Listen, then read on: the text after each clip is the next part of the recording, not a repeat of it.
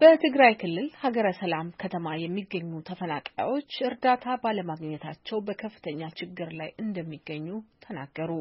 በሌላ በኩል በከተማው መካከለኛ ሆስፒታል ውስጥ በማገልገል ላይ የሚገኙ የሕክምና ባለሙያዎች የመድኃኒት እጥረት እንዳለባቸው ገልጸው በእጃቸው የሚገኘው መድኃኒት በቅርቡ ሙሉ ለሙሉ እንደሚጠናቀቅም ተናግረዋል።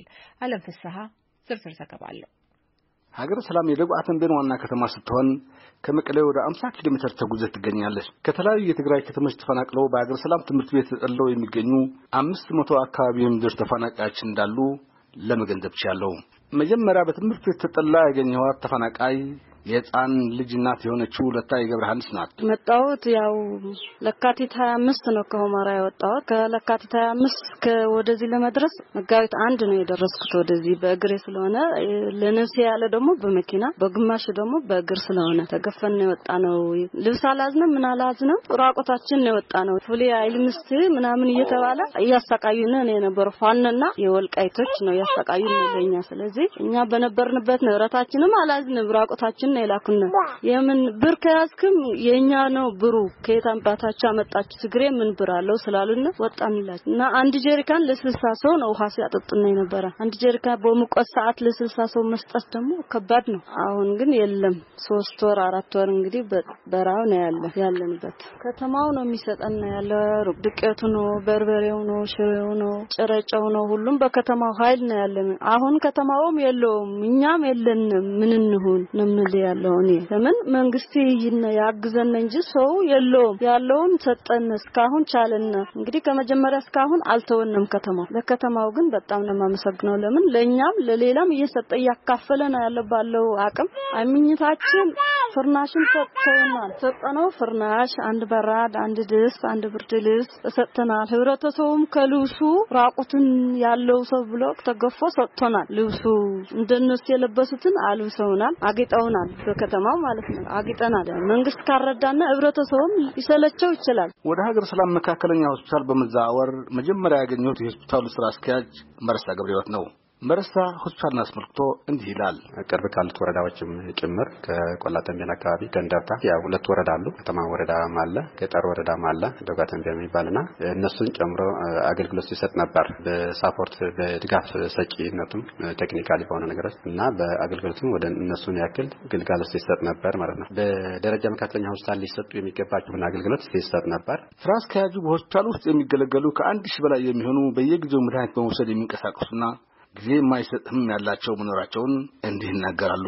ስኳር በሽታ ሕክምና ክትትል የሚያደርግ ደግሞ ከአንድ መቶ ሰማንያ ዘጠኝ በላይ ታካሚዎች ነበሩ። የስናምር ማለት epileptic የምንለው case ም አለ። mental health እነሱም ከአራት መቶ ሀያ አምስት በላይ ታካሚዎች ነበሩ። ስለዚህ እነሱ አገልግሎት ሲሰጥ ነበር በፊት። አሁን ግን ያው ባለው አቅሙ ለመስጠት ጥረት ቢያደርግም ከፍተኛ የመድኃኒት እጥረት አጋጥሞናል እና ታካሚዎቻችን አይናቸውን እያየን እየተሰቃዩ ነው ያሉት በዚህ በአሁኑ ሰዓት። በፊት የተለያዩ ጥረት እናደርግ ነበር። መቀሌ የህልን አይደር ከለሆስፒታል አይደርም የመቀሌ ሪፈራል ዩኒቨርሲቲም እሱ በከፍተኛ ደረጃ ድጋፍ ሲያደርግልን ነበር። technical ሁኔታዎችም ቢኖሩ ሌሎችም የመድኃኒት አቅርቦት ምናምን እንደዛ አይነት ሲኖር ከፍተኛ እገዛ ሲያደርግልን ነበር። አሁን ግን ወደ እነሱም ስንሄድ አናገኝም። እነሱም ከፍተኛ ጥረት ስላለባቸው ምንም ማድረግ አልቻልንም። የትም ብንሄድ ማግኘት የምንችለው ነገር በጣም እየተቸገር ነው። በፊት የገንዘብ እንቅስቃሴው ባንኩ እየሰራ ሳለ የተለያዩ ጥረት እናደርግ በጊዜ የሚፈጸም የጊዜ እያመጣን ተጠይቆ ሊሰጥ የሚገባው ደግሞ ወይ ደግሞ ልናገኝ የምንችለው በዛ ጥረት ስናደርግ ነበር። አሁን ግን እነዚህ እድሎች ስለሌሉ ምንም ማድረግ የምንችለው ነገር የለም። ስለዚህ አሁን እያየናቸው አይናቸው እዚህ የወደቁ ሪፈራል ብንልም ሌላም ብንልም በጣም ከፍተኛ ችግር ላይ ነው ያሉትና እዚህ መሆናቸው ራሱ ምንድን ነው ታዲያ ማገዝ የምንችለው ነገር ማገዝ ካልቻልን መድኃኒት ሰጠን ማለት ክንክን ማድረግ ካልቻልን በከፍተኛ ችግር ያለን ስለዚህ ሊዘጋ ነው። ስለዚህ መዝጋቱ ምን ማድረግ እንዳለብን ጠፍተናል። ርሱ መንገድ አቅጣጫው ሌላው መረጃ የሰጠኝ የሆስፒታሉ ሜዲካል ዳይሬክተር ዶክተር ገብረ መድህን አርአያ ነው። ዶክተር ገብረ መድህን አርአያ ሆስፒታሉ ከጦርነቱ በፊት ከ24 ቀበሌዎች እስከ 200 ሺህ ተገልጋዮች እያስተናገደ እንደነበር ይናገራሉ። እስከ አሁንም ያለን እየተጠቀም ነው ብለዋል። ጦርነቱ ከመከፈቱ በፊት ወይም ጦርነቱ ከመከሰቱ በፊት ከ24 የሚሆኑ ጣቢያዎች ወደ 200 ሺህ አካባቢ ህብረተሰብ ያገለግል ነበረ። ሰርቪሱ በጣም ሰፊ ነበረ። ከጤና ጣቢያዎች በሪፈር ተቀብሎ ያስተናግድ ነበረ። በተኝቶ መታከም፣ በተመላላሽ ሕክምናና በህጻናትና እናቶች ለእናቶች ማዋለድም በሌላ ተያያዘ ነገሮችም በጣም ሰፊ ግልጋሎት ይሰጥ ነበረ። ያው ችግሩ አለ። አሁን ትንሽ የቀረ መድኃኒት እስከሚጨርስ ነው ዝም ብለን እየጠበቅን ያለ ነው። ያው የመጣ ሰው ግልጋሎት አግኝቶ ይሄዳል። ያው መድኃኒቱ ካለቀ ግን ያው እንግዲህ መንገድ ሁሉም ስለተዘጋጋ የምናደርገው ነገር አይኖርም። ያው ቁጭ ብለን መታየት ነው የሚሆነው። ካሁን በኋላ ከባድ ነገሩ ካሁን በኋላ ነው ያለው። እስካሁን ደህና ነን፣ ግን almost አሁን መጨረሻው stage ላይ ነን። ሁሉም ነገር እያለቀ ነው። ስለዚህ ለህጻናትም እናቶችም ለተመላላሽ ታካሚዎችም ማለት ቀዋሚ ህመም ላለባቸው እንደ ስኳር እና የደም ግፊት የመሳሰሉ የስነ አእምሮ በሽተኞችም መድኃኒት እያለቀ ስለሆነ ከባድ ሁኔታ ላይ ነው ያለ ነው። አሳሳቢ ደረጃ ላይ ነው ያለ ነው። የህጻናት ሐኪም ሲስተር ህንጻ ህጻናትን እያከመች ነው ያገኘዋል። ከጦርነት ከመከሰቱ በፊትና አሁን ያለው የህጻናትን ቁጥር ታማሚዎች ስናየው የአሁኑ በጣም ብዙ ቁጥር ነው ያለው።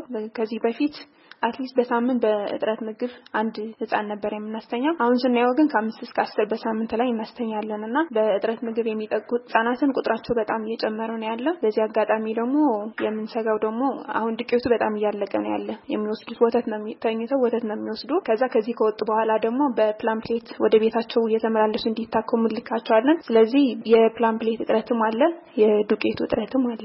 አሁን እኛ እዚህ ላይ ስጋታችን ምንድን ነው? አሁን ወተቱ ወይም ደግሞ ዱቄቱ ካለቀ ህጻናቶቹ በ refer መልክ ነው የምንልካቸው። ወደ አይደር ወይም መቀሌ ሆስፒታል ነው የምንልካቸው። እዛም ያለን information መድኃኒቱ እንደሌለ ወይም ደግሞ ዱቄቱ እንደሌለ ነው የሚታወቀው። እና ስለዚህ ይህንን አሁን ህጻናቶቹ መጀመሪያ ላይ ሲመጡ በጣም በቃ ወደ ሞት ተቃርበው ነው የሚመጡ። እና ከዛ መጥተው እዚህ መድኃኒት የማያገኙ ከሆነ ደግሞ ሰፊ የሞት እድል እንደሚያጋጥመን ነው የምንሰጋው። እና ስለዚህ ይህንን ከመከሰቱ በፊት መድኃኒት እንዲመጣልን። በሀገር ሰላም ከተማ የሚገኙ ተፈናቃዮች ለከተማዎች ሲያመሰግኑ በመንግስት በኩል የሚደረግ እገዛ ግን እንደሌለ ይናገራሉ።